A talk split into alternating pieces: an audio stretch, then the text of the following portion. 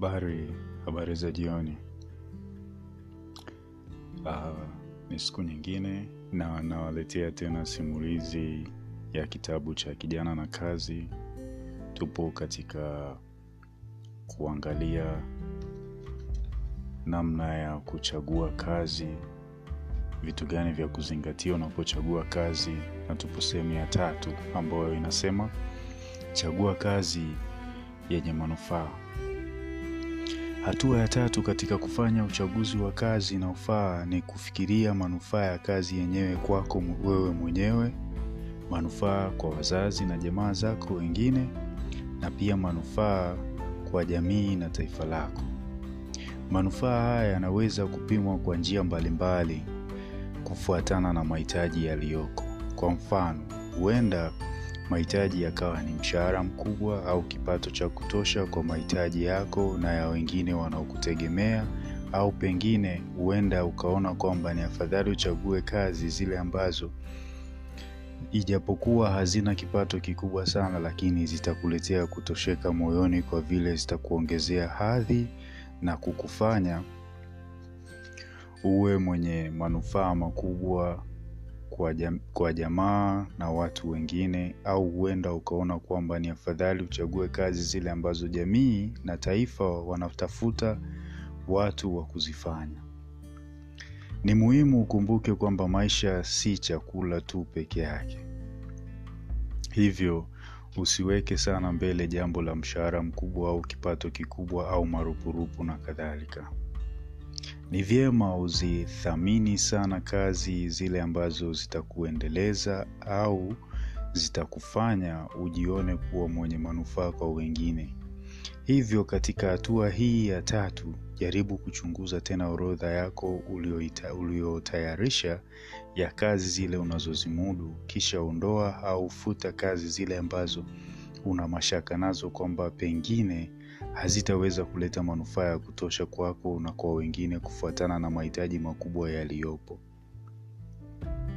Baada ya kufanya hivyo, jaribu tena kupanga upya kazi zile zilizobakia katika orodha hiyo, ukianzia na zile ambazo una uhakika nazo zaidi kwamba zitakuletea mshahara au kipato kikubwa kushinda nyingine, na wakati huo huo kusaidia kuziba pengo kubwa lililoko kuhusu, lililoko kuhusu maendeleo na ustawi wa wengine katika jamii na taifa. Jambo la nne, chagua kazi itakayoweza kupatikana. Tatizo kubwa linalowapata vijana wengi wanaochagua kazi ni jinsi ya kupata kazi ile wanaoipenda na ambayo wanadhani itawafaa. Mara kwa mara utaweza kuwaona vijana hawa wakizurura mjini kwa muda mrefu eti kwa kuwa hawajapata kazi ile wanayotaka wanayotaka.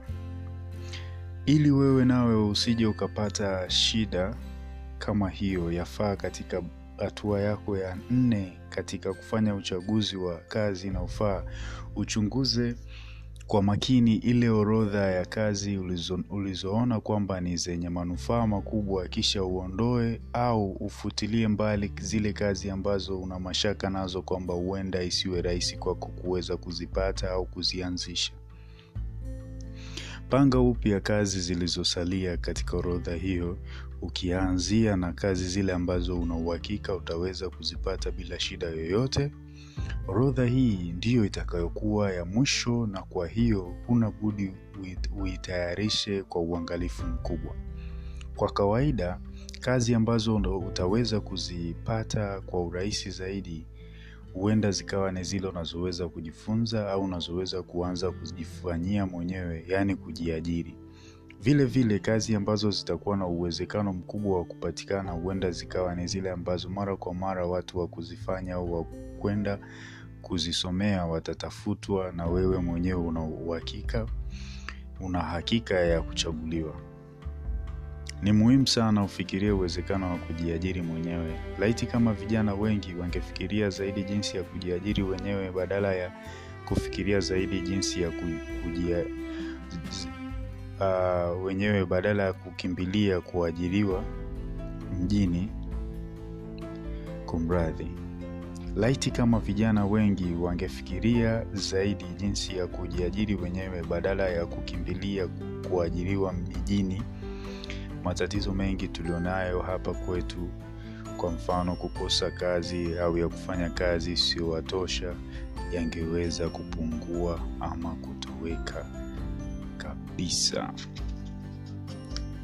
Asanteni, mlikuwa nami Fabian Christopher Mwakabanje katika simulizi ya Kijana na Kazi. Kesho tutaangalia njia ya kujipatia kazi ulioichagua.